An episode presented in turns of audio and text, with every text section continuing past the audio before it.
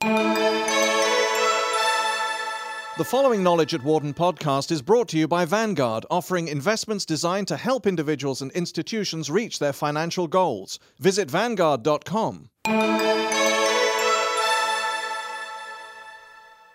Does knowledge sharing deliver on its promises? For nearly two decades, consulting firms, technology companies, R&D driven corporations, and other knowledge-intensive organizations have made significant investments in knowledge management initiatives – these initiatives are intended to facilitate the capture and transfer of company expertise as a way to spur learning and innovation.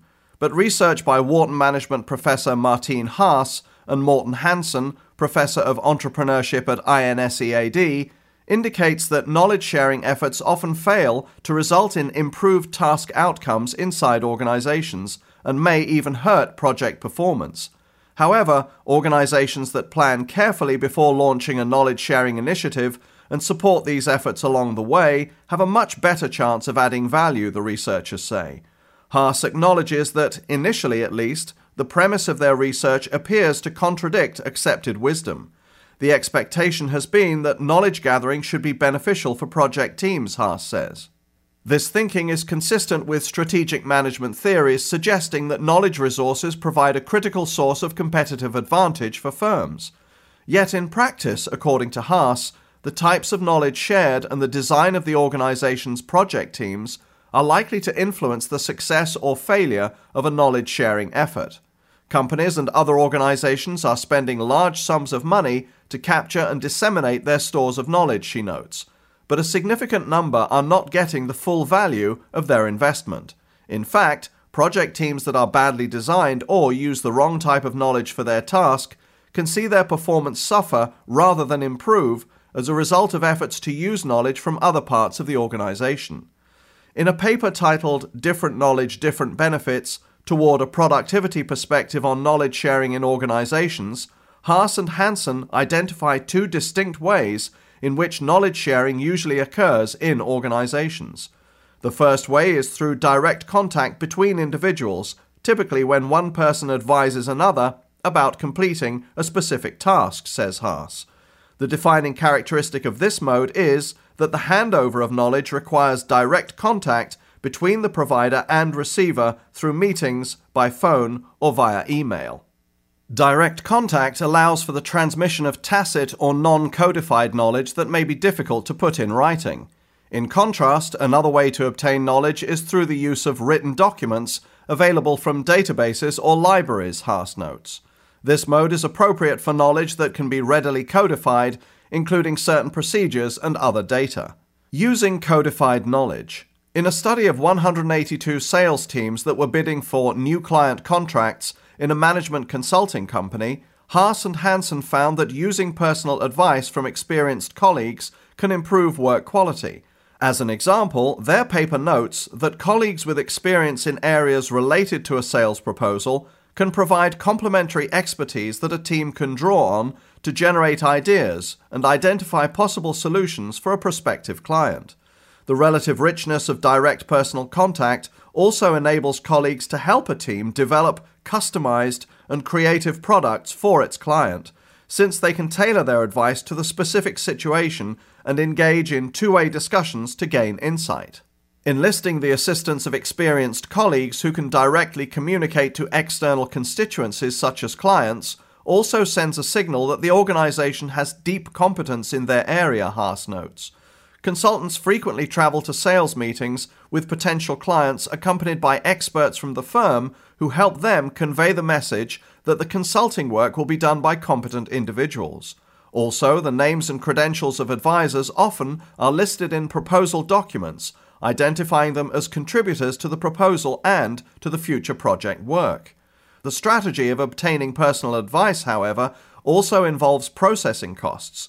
Having colleagues attend meetings or appear on client documents can backfire if these colleagues are unwilling to exert the effort needed to fully understand the client's situation, adapt their knowledge to the task at hand, or respond to clients' demands. Teams need to be aware, says Haas, that the signaling benefits of expert colleagues can be offset by the possible problems involved.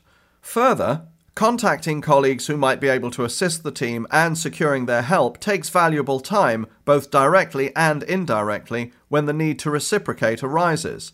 Considering the costs of personal advice, the net effect of using this type of knowledge on time savings is unclear and likely to be weak. One way around this is to utilize codified knowledge, typically electronic documents.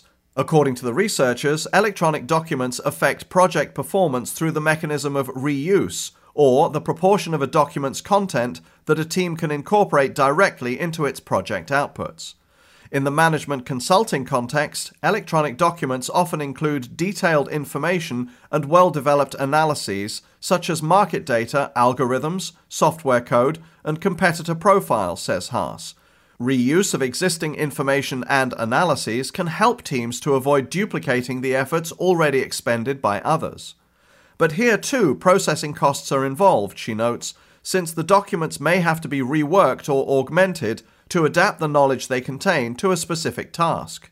We find that using codified knowledge in the form of electronic documents saved time during the task but did not improve work quality or signal competence to clients, whereas in contrast, sharing personal advice improved work quality and signaled competence but did not save time, Haas says.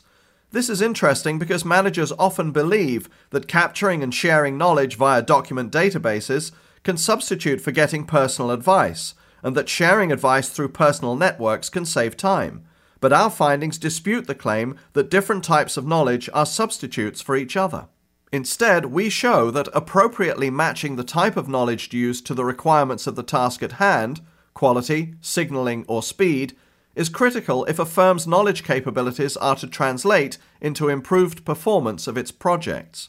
While part of the challenge is to use knowledge appropriate for the task, Haas notes that organizations also face the problem of setting up teams in ways that help them take full advantage of the knowledge they use.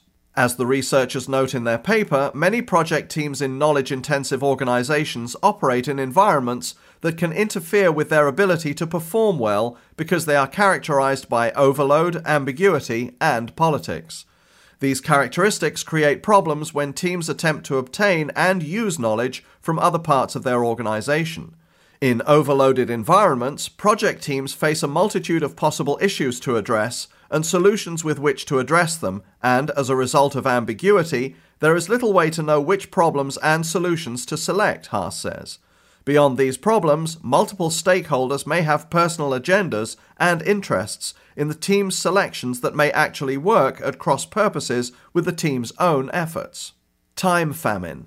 In a study of 96 teams in a financial institution, other researchers investigated design features that can help teams avoid such problems by enhancing their processing, sense making, and buffering capabilities. They identified three conditions that can increase the benefits that teams gain from using external knowledge slack time, work experience, and decision making autonomy. The concept of slack refers to the availability of resources that go beyond the requirements for regular activities, notes Haas. Slack time is the amount of time and attention the team members can commit to the project beyond the minimum required. Studies have found that time famine, or a feeling of having too much to do and not enough time in which to do it, can reduce team productivity. Teams with insufficient slack time may download large quantities of documents from a database without checking their quality, skim the papers on their desk superficially, missing important information, or fail to solicit sufficiently diverse views by only consulting close colleagues who will return their phone calls promptly. These shortcuts can reduce the benefits of the knowledge inputs they obtain. In contrast, Haas points out, slack time increases processing capability because team members have more time and attention available to allocate to knowledge related as well as other task activities. In ambiguous situations, meanwhile, team members face multiple interpretations of the information, know how, and feedback they obtain, and they must engage in a continuous process of sense making to construct meaning from these inputs. The level of prior work experience possessed by team members may also create absorptive capacity that facilitates the assimilation, interpretation, and application of new knowledge, Haas and Hansen note in their paper. research points to the conclusion that prior experience generates tacit knowledge that enhances a team member's ability to interpret external knowledge appropriately and apply it effectively, notes Haas in a 2006 paper titled Knowledge Gathering, Team Capabilities, and Project Performance in Challenging Work Environments. Additionally, prior experience tends to help team members move up their own learning curves, helping them to build on past successes and avoid past mistakes when they interpret and apply external knowledge. Consequently, teams with members who have more years of work experience with the focal organization or with other companies possess greater capability to make sense out of chaos. Further, Haas suggests team members with longer organizational tenure can make better judgments about how to interpret and apply external knowledge in ways that are appropriate in the particular organizational setting compared with team members who are relatively new to the organization. In addition to staffing teams with experienced members, if possible, and giving them sufficient slack time, Haas argues that an organization's project teams should be given sufficient autonomy to make their own decisions. While many outsiders who provide information, know how, and feedback to team members do not attempt to influence the team unduly, others may promote their own agendas and interests through distortion or manipulation, she says. If a team cannot buffer itself against efforts to excessively influence its decisions, its project may be derailed by these external agendas and interests. As Haas notes in her earlier paper, the buffering capability of a team is greater if it has more autonomy or collective control over critical decisions about its objectives, resources, design, and processes. When team members have the ability to make independent decisions, they can reject influence attempts that might harm the project and resist giving in to potentially harmful external demands about critical task related decisions. In turn, she adds, outsiders tend to interpret greater autonomy as a signal that a team is more capable, making external interference less justifiable. Finally, the buffering advantages of autonomy also can enhance the processing and sense making capabilities of project teams by freeing the team members to focus more energy on their activities. Leveraging knowledge successfully. Early organizational design research in the 1970s focused on arrangements that increase exchanges of information across internal boundaries, such as official boundary spanning roles or cross functional task forces, Haas points out in her earlier research.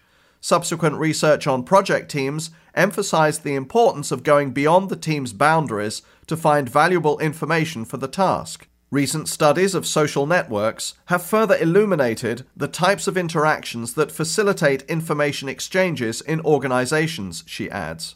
These examinations of the social side of knowledge sharing have been complemented by research on knowledge management technologies, including electronic database systems and communication innovations ranging from email to teleconferencing.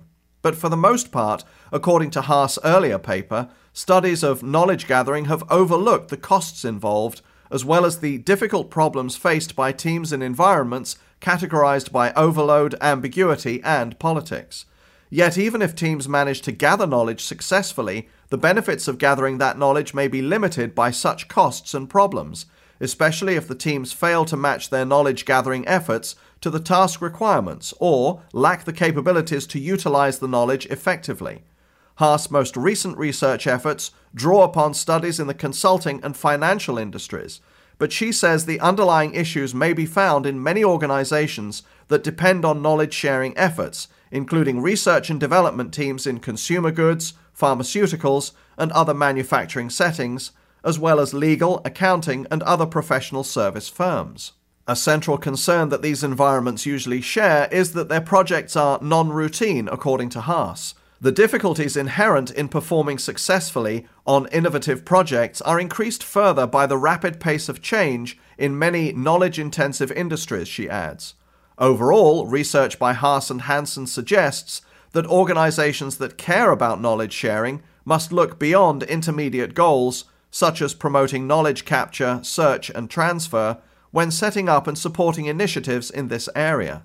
To effectively leverage knowledge sharing activities, they must consider the costs as well as the benefits of knowledge sharing processes and make sure they understand the implications for task level performance outcomes. Moving beyond a focus on knowledge sharing itself as the outcome that firms are trying to maximize, Haas and Hansen's research has identified three dimensions of task performance work quality, time savings, and signals of competence that are often critical to the productivity of knowledge work. The first key implication is that it is unsafe to assume that more knowledge sharing is always better. In fact, the researchers note, using too much of the wrong type of knowledge can harm project performance because there are costs as well as benefits involved. The second key implication is that it is unsafe to assume that the net effects of using even the right type of knowledge are always positive. Instead, the design of a project team affects its ability to achieve the desired advantages of knowledge sharing.